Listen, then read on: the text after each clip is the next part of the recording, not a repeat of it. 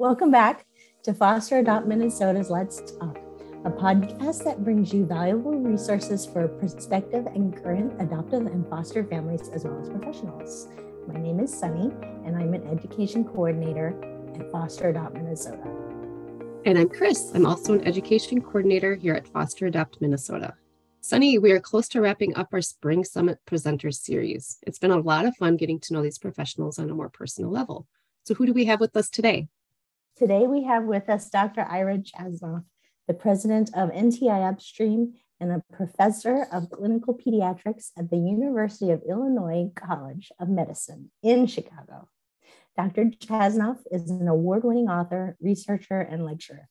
He is one of the nation's leading researchers in the field of child development and an expert on the effects of environmental factors on the developmental trajectory of children and adolescents.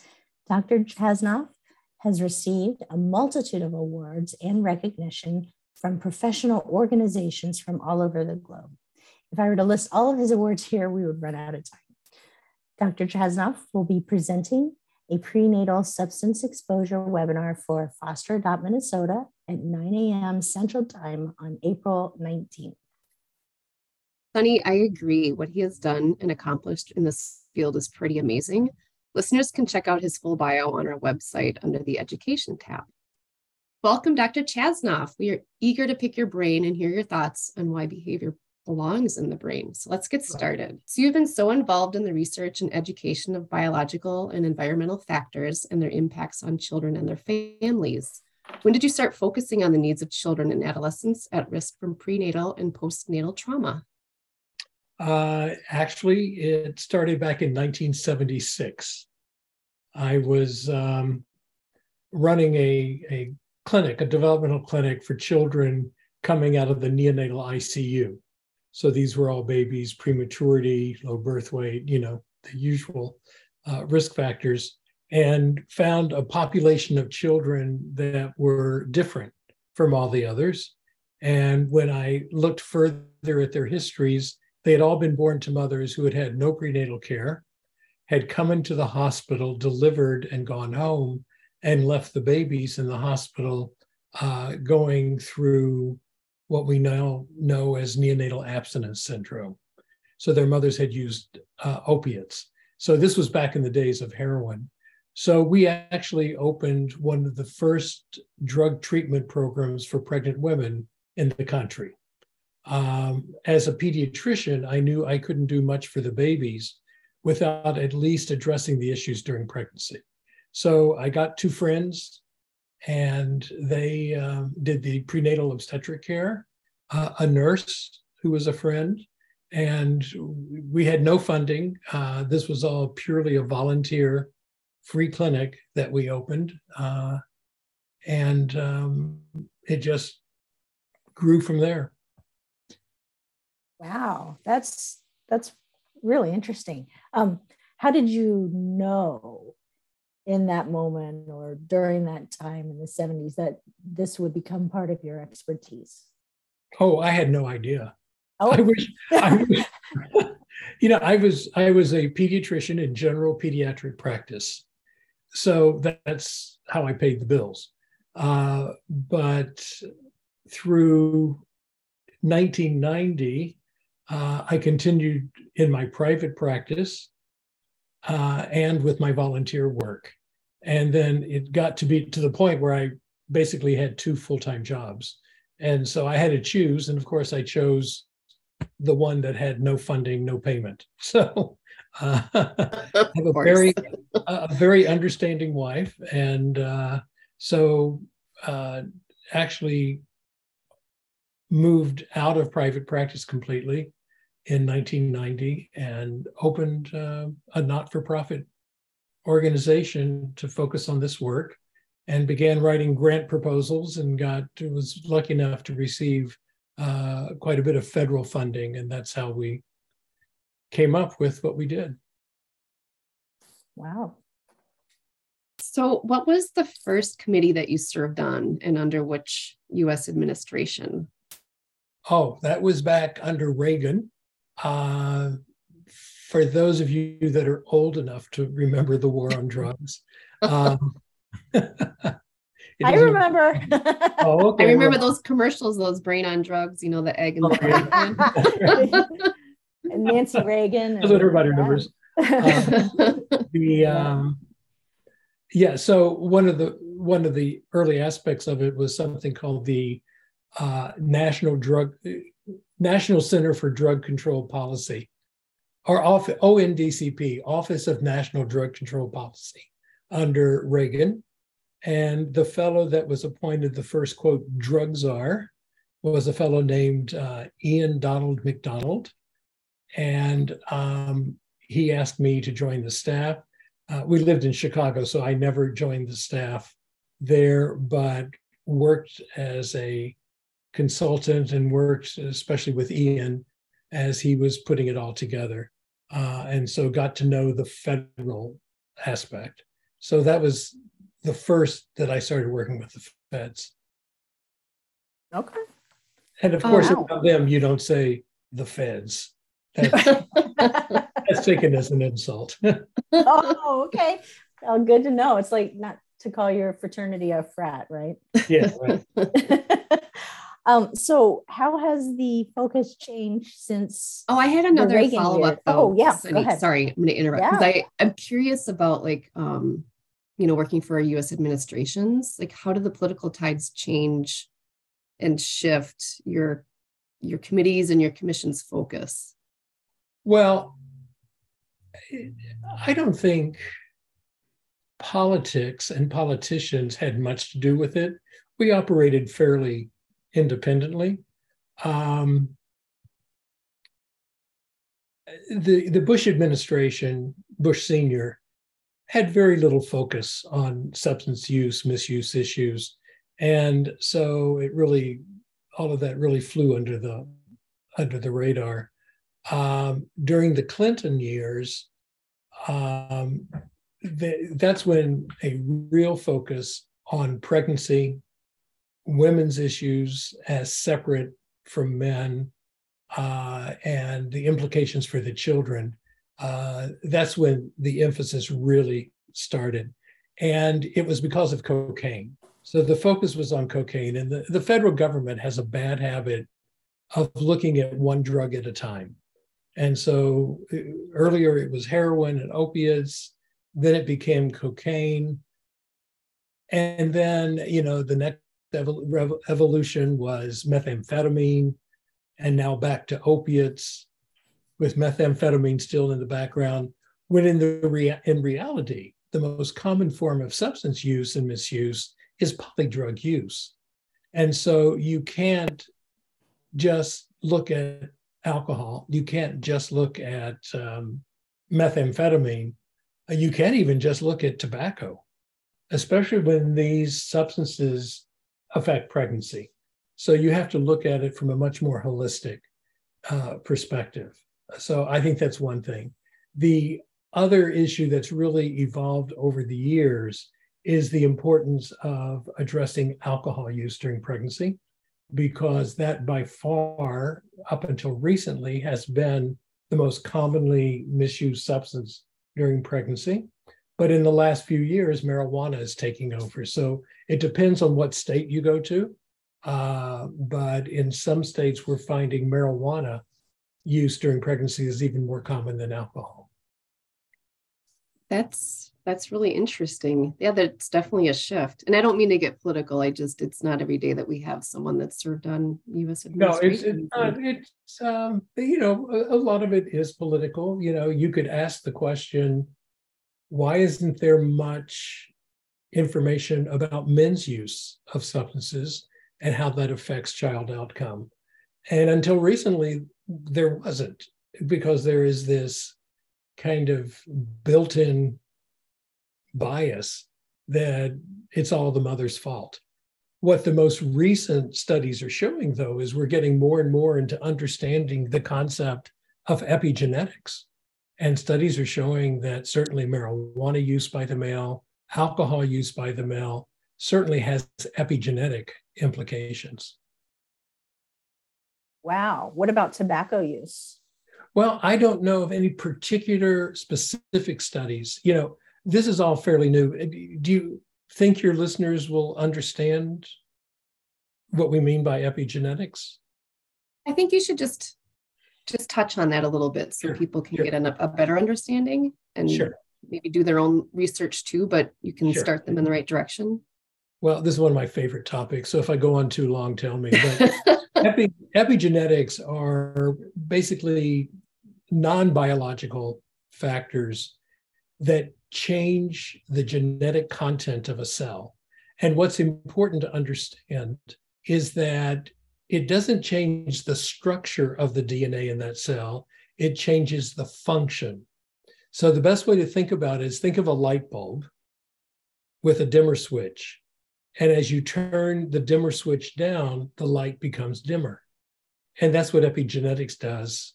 Uh, I can give you an example. Um, there's a, a young African-American man, a uh, young man who, well, he's not so young anymore, but uh, I knew him as a student. Uh, he's he went to medical school, went to, did a pediatric residency, and then did a um, fellowship in neonatology. So he is a fine neonatologist. And all through his training and education, he had been taught that African-American women have higher rates of low birth weight babies. And the reason is um, poverty and poor access to prenatal care. And that's, it's in all the books and, you know, all that was held to be true. Well, he got into practice. He's working at a large uh, urban uh, university hospital as a neonatologist. And he look, looked around and he saw that there were a lot of African-American women coming in to the university to deliver. Uh, they certainly were not impoverished. Uh, they were middle class, upper middle class. Uh, they had had good prenatal care, but they still had higher rates of low birth weight babies. And so he said, what's going on?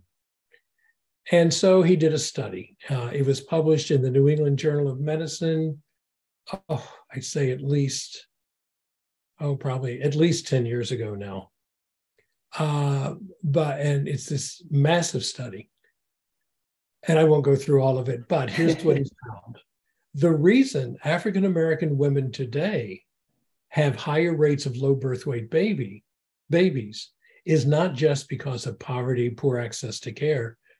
The most important factor appears to be the trauma that pregnant African-American women went through three to four hundred years ago through slavery. Because wow. it's known now, and that produced epigenetic changes that have a significant impact on birth weight in African-American babies now. Um, so it's much more complex than any kind of simplistic thinking will allow. And um, that's epigenetics. That's it in a nutshell. Is that the same thing that happens to the Holocaust survivors, the, the generations that come after them? Well, yeah, that's a great question. Uh, it kind of gets into another area, that's trauma. And what the studies are showing now is that a pregnant woman in the first twelve weeks of gestation, that's the embryologic period, during the first twelve weeks, if she, be, if she has significant emotional stress, she produces methyl, the methyl group. And if you've studied trauma, you know that in trauma, you get methylation of cells.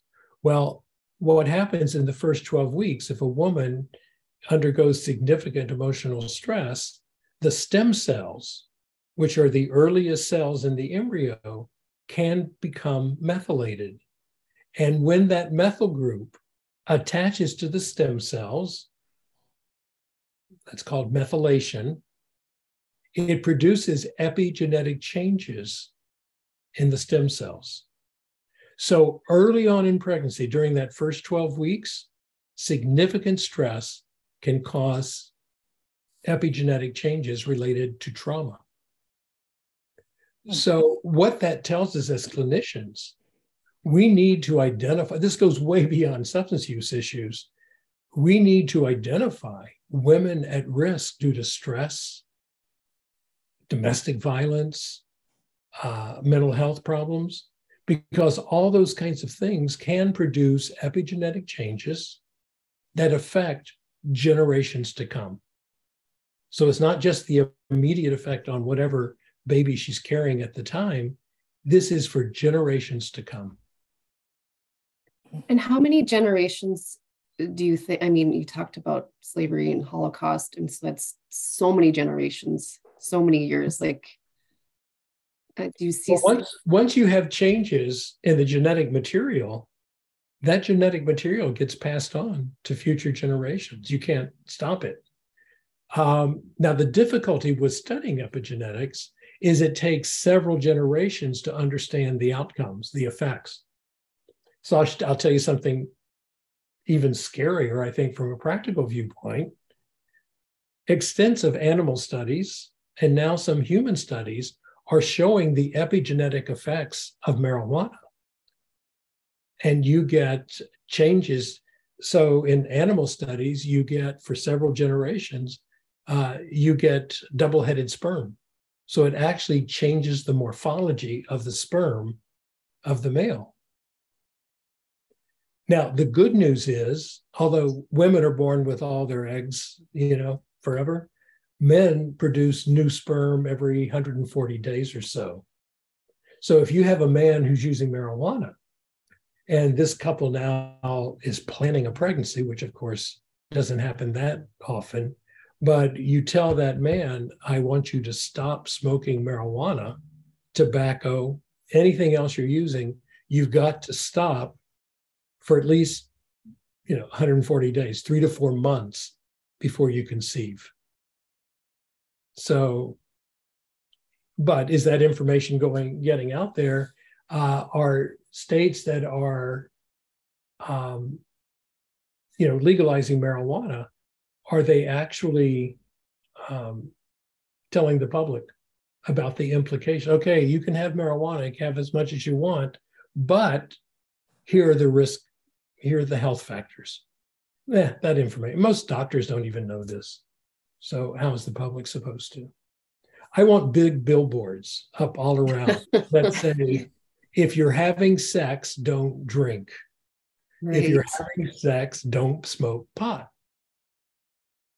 So, well, our go. podcast is pretty popular, so we're we're kind of famous. So maybe this will hit the hit the airwaves and okay, okay, make your dreams come true. Maybe, maybe someone will put that billboard up for me. Right.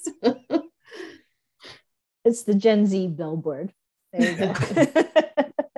So, Doctor Chasnoff, what has been the biggest shift with research and findings with the prenatal substance exposure since you started? Yeah, yeah, we've been talking about epigenetics and the long-term over generations. We have a more immediate issue, which is what are the effects on children that we're seeing now, um, you know, when it comes to prenatal substance exposure? Uh, what has changed the most over the last several years?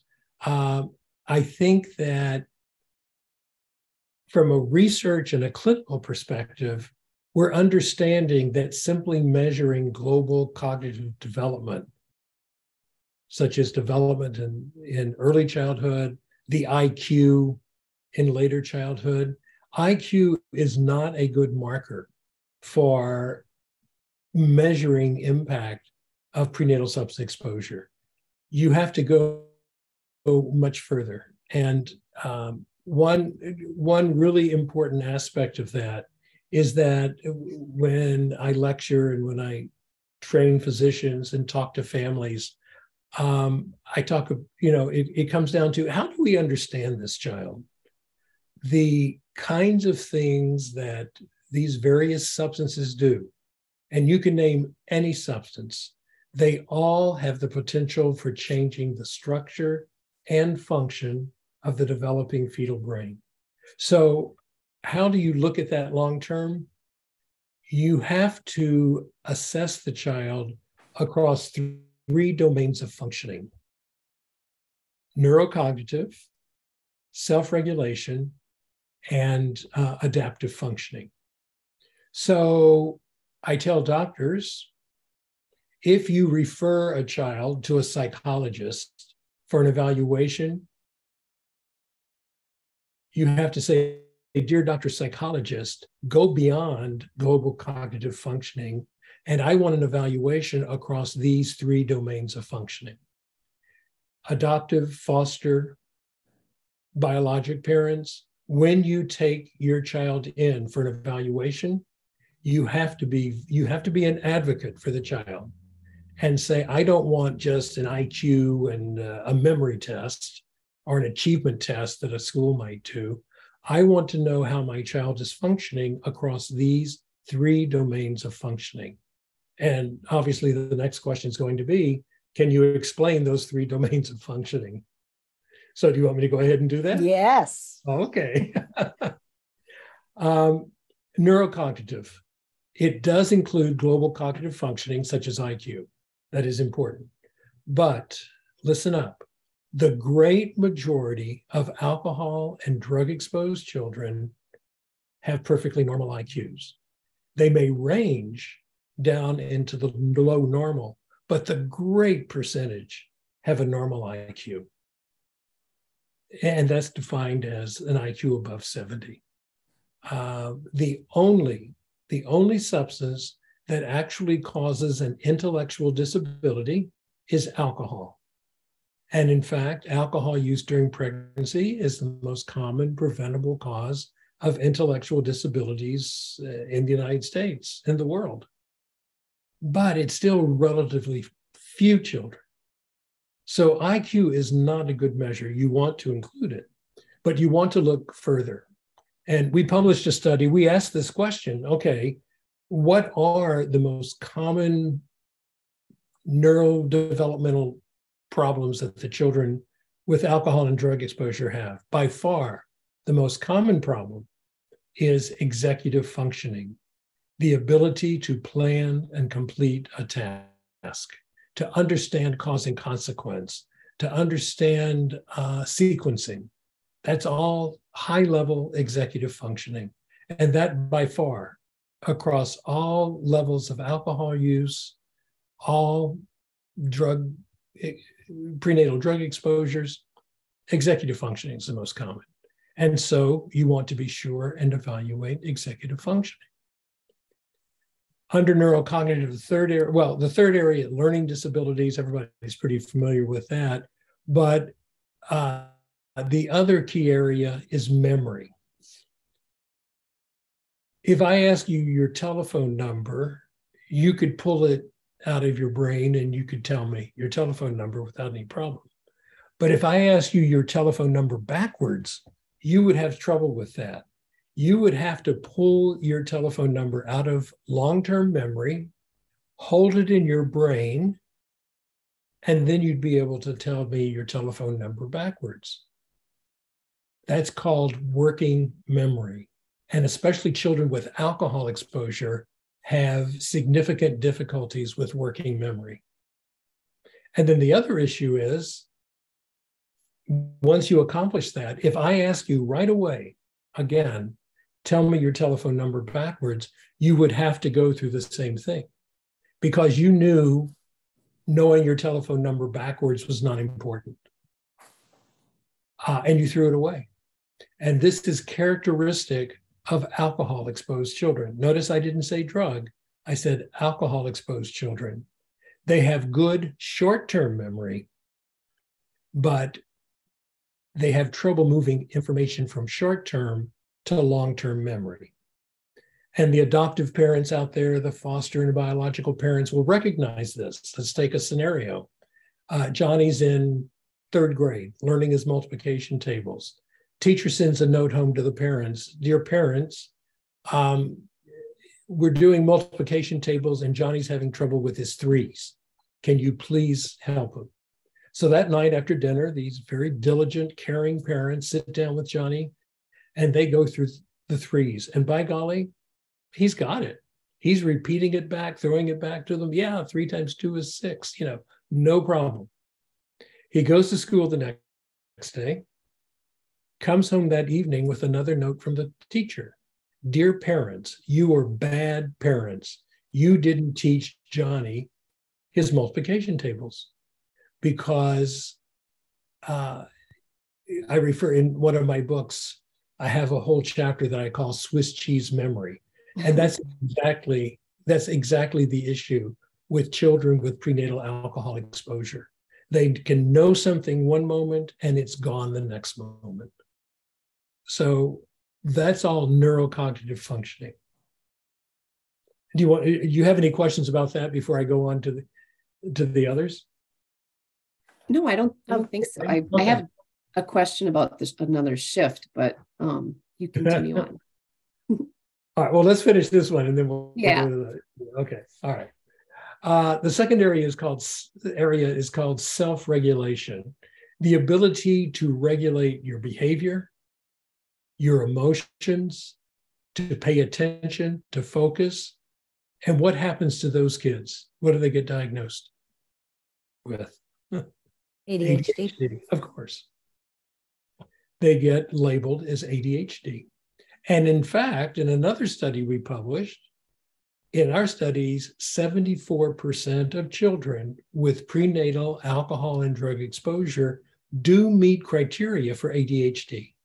But because of the structural and functional damage of the, of the fetal brain, as the kids get older, they do have high rates of A D H D, but it's a different kind of A D H D, and it requires a different approach to treatment.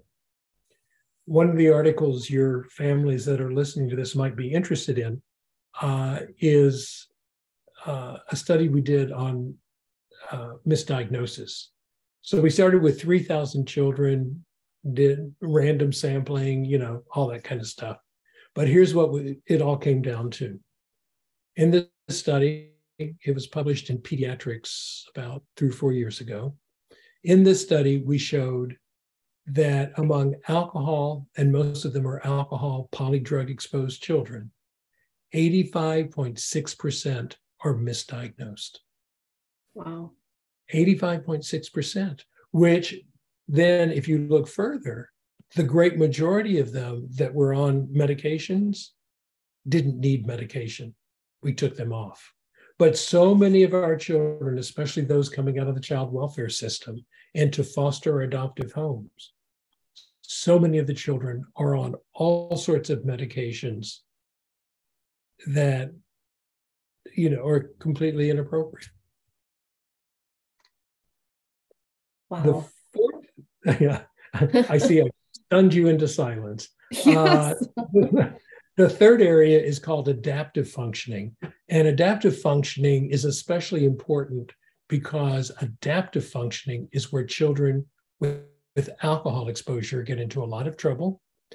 It is how we differentiate fetal alcohol spectrum disorders from autism, is looking at adaptive functioning.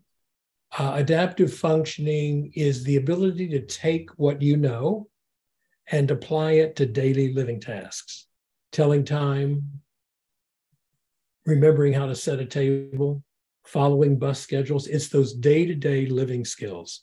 And I find over the long term, it's the area that is the greatest impediment to young people moving into independent living if they have F A S Ds. Prenatal drug exposed children, autism, any other developmental disability you can name, their, if you measure their adaptive quotient, the A Q, and the I Q, they're always going to be in the same range, pretty much. Only with fetal alcohol spectrum disorders, across the spectrum, do you get a significant uh, difference between I Q and A Q. Uh, in one of our films, um, it's a documentary film about uh, sixteen to twenty-two-year-olds, uh, and it follows them in their daily living. Uh, one of the young ladies that we introduced that kind of stars in the film, uh, at the time of the film, is nineteen. has an I Q of one hundred twenty-five, but cannot tell time. If you wow. say, if you say, I mean, she can't, uh, she tried living on her own. She's in college. She's very bright.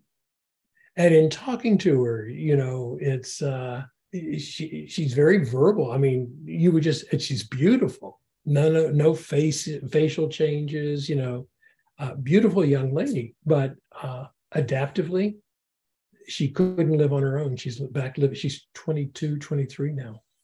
Just a lovely young lady, very bright, but adaptive functioning is very low. Oh, yeah. So, so that's why it, there are other issues around adaptive functioning, communication. Uh, part of adaptive functioning is reading nonverbal cues, facial expression, body language, understanding sarcasm. sarcasm. So it's really the adaptive functioning that gets so many of our kids in trouble on uh, on online social media. I get called into cases all the time where there has been inappropriate sexual activity online, social media.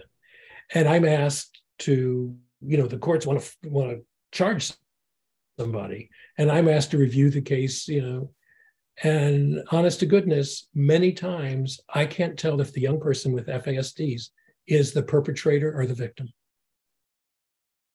So, um, which prompted me, one of my recent books is called F A S D and the Online World. And it's all about, about how social media is structured to trap young people into doing and saying all sorts of things they should not be doing and saying. Uh, and it has a whole section on how do you protect the child. You, I have parents that say, "Oh, I'm just not going to let them have social media. I'm not going to let them have telephones." Good luck with that. Yeah, good luck with that, especially when they go to school and their assignment is something they have to use the internet for.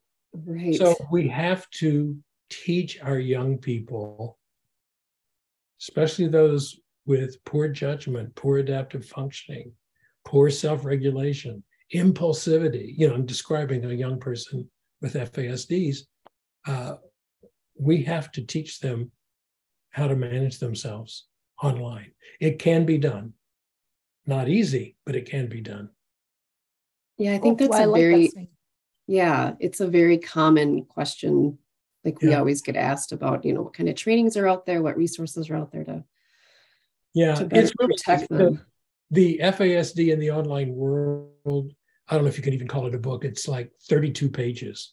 It's twelve dollars or something ridiculous, you know. Um, people should look at that. They can find it yeah. on our website. Perfect. So and what is seems... your website? Oh, the website is mm-hmm. N T I, as in National Training Institute, N T I Upstream dot com. There's all sorts of books and materials, especially um, our particular expe- expertise is in children with prenatal substance exposure and trauma who have been or are currently in the child welfare system. So, which is a lot of your families. Right. So it seems when you started in your profession, you maybe were started treating people, and now you're actually trying to prevent more preventative healthcare, or maybe getting to the problem of with people. Do you know what I well, mean? Yeah, actually, the our earliest research was, you know, what is what are the effects of drugs, alcohol? Uh, when we published our article, it was in nineteen eighty-five in the New England Journal of Medicine. It was the first article to describe, for instance, the impact of cocaine on pregnancy outcome. All the psychiatry books at that time said cocaine is safe to use during pregnancy. So just like those sips of wine you can have every day. yeah. Yeah. Gosh. So, um, so our earliest work was just identifying what are the effects.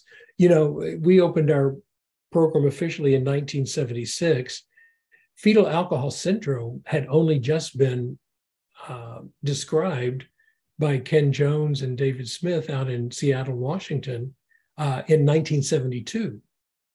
So this was a whole new area of research and clinical care. And I remember my residency, I did my, I finished medical school fifty years ago this year. Um, we had no idea. These kids coming in, nobody had any idea what was going on with them. Um, it moved from how, you know, identification to formalizing diagnostic systems, then to assessment. How do you really assess an individual with prenatal substance exposure? And now the focus over the last few years has been treatment.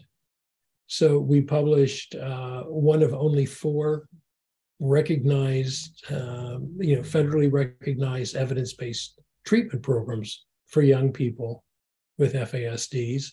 So there are now four um, different treatment programs that are available. Um, and as part of all this, at the meantime, uh, about twenty, well, in nineteen ninety-eight, I began working with communities and states in developing systems. How do you actually develop a system going from prevention, pre-pregnancy, to pregnancy, to the neonatal period, and all the way through? So prevention, early intervention. And so most of my work now is um, systems. How, how do you put this all together? How do you pay for it? What training is needed? Who needs what, et cetera. So it's very exciting. It's, uh, that's what kind of keeps me going. I love that. That is great. So we, it's been so great to just talk about the other side, you know, like your history and everything. And we can dig in a little bit now about the topic that you'll be presenting on in April, Behavior Belongs in the Brain, mm-hmm. the child with prenatal substance exposure. So why did you think parents and professionals would benefit from this presentation? Like, why did you choose this? Yeah, uh, because I want to help families move away from blame. So often, and this especially is with foster and adoptive families, they come in the clinical situation. We do it. Their child has been kicked out of school. You know, all it's been on fifteen different. I'm exaggerating. Four different drugs. You know, medications, and everybody is telling the parents it's their fault because they spoiled the child. How many? You know, I had one woman I'll never forget. She came in with her baby six months old, had been going to her pediatrician saying, I'm worried there's something not right about my baby. And the pediatrician literally said, now, little mother, you're an adoptive mother. If you were a real mother, you wouldn't be so anxious. Oh. And so she, this baby was getting worse and worse. And finally, at six months, Uh, a friend said, why don't you go see those doctors that specialize in, you know, adopted children, which is kind of one of the ways we're known on the street. And so I saw this family. Uh, she, the baby, it was a terrible situation. Uh, at six months of age, the baby was functioning developmentally at about six weeks. But we told the family the diagnosis, and this happens with so many families, I've lost count. I tell them, here's the diagnosis. I explain the brain effects that have produced this from the alcohol exposure or whatever. And their response is, mother and father always just start crying. And their first response is, everybody told us it was our fault. So the first thing I hope to do is help families understand it's not, quote, their fault, that they have a child who has been injured prenatally, and that's the basis of the behaviors. Now, what that does, as I explain, as I show what the changes in the brain are produced by any of these substances, and I'm going to be showing M R Is and X-rays of brains and everything, but once parents see that and understand it, they can move away from blaming the child. The child's behavior is not willful. the child's behavior is based on changes in the brain function and structure. So that's the second reason to move the parents, others, you know, Uncle Ed, and at the family reunions, you know, everybody pointing at this kid, that's a bad kid, you know, but to help the family understand the brain basis of the behavior. And then finally, what that does, if we understand the brain basis, we then can develop the appropriate approach to treatment. Um, there are some medications that really do help these children, but so often, I'll give you an example. Uh, a little girl named Susie, uh, her mother was a known misuser of alcohol, was adopted right at birth. The adoptive family, thank goodness, knew that she'd been alcohol exposed. So I started seeing Susie when she was about two weeks old. She's now would be in her late twenties, early thirties. I have an occasional interaction with her still. But um, she, so I would, I followed, we followed this family long-term. When she was nine years old, Susie was nine years old, her, her mother brought her in uh, for an evaluation, threw her hands up in the air and said, "I can't do this anymore. We're giving her back to D C F S. It was the disrupted adoption. I said, "Whoa, what's going on?" She said, "Well, you know, we love her. She's our daughter, but I just can't do this anymore. Her pediatrician says she has A D H D, and he put her on Ritalin, and she just got worse." Now, how many of your families have been through that? Right. So I said, "Well, tell me what's going on." So she said, "Well, just a few weeks ago, we were out in the front yard cleaning up the yard for spring. And all of a sudden, Susie jumped up and she ran for the street. And Mom yelled, 'Susie, stop, there's a truck coming.' And Susie stopped, looked at the truck, looked at her mother and said, 'I see it,' and ran out into the street. The truck slammed on his brakes, barely missed her. Mother went out and grabbed her. It was chaos. The mother said, 'I can't do this anymore.' So I turned to Susie. I said, 'Susie, you're nine years old. Didn't you see the truck coming?' And she looked at me and she said, 'Oh, I saw the truck coming. I just wouldn't, I just didn't think it would get there the same time I would.'" Hmm. Does she have A D H D? Absolutely. But A D H D, classic A D H D, is all about deficits in dopamine in the prefrontal cortex. So doctors treat genetic A D H D with Ritalin. Ritalin's an amphetamine. What do amphetamines do? They release what dopamine is there. So that's, that's in the prefrontal, the very front part of the brain. But Susie was exposed to alcohol. She has fairly normal dopamine functioning. So when the doctor put her on Ritalin, it just flooded her system with dopamine, and she became so hyper nobody could manage her. The real problem is back in the substructure, the middle part of the brain.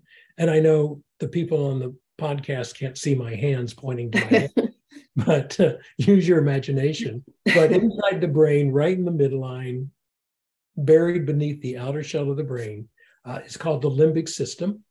And the limbic system is the connecting point, the transporting point for connecting information to the prefrontal cortex, so dopamine can fire off and tell you how to respond. Susie's problems were in the limbic system, not the prefrontal cortex. Now, that's a little hard for those of you just listening to this. That's a hard, little hard to understand. And so this is what we're going to talk about in the uh, webinar. But essentially what happened is the doctor was, trying to, was treating the right disease, if you will, A D H D. He was just treating the wrong part of the brain. So our treatment program that I talked about earlier focuses on treating the limbic system. And there are some medications we sometimes use that act on the limbic system. So that's why understanding the brain basis of these behaviors is so important.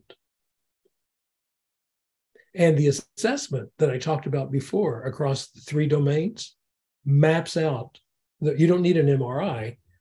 That full assessment will map the brain out for you. So in fact, you do know which part of the brain to treat. Makes sense? Wow. Yeah. I mean, people are going to have to tune in to see your hand gestures at your, your webinar. Right.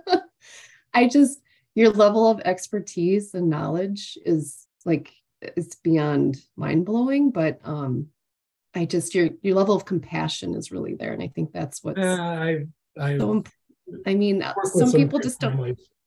yeah, some people just don't have that compassion side of things. And you, it really comes out when you speak. And good, thanks. I'm I glad. appreciate that.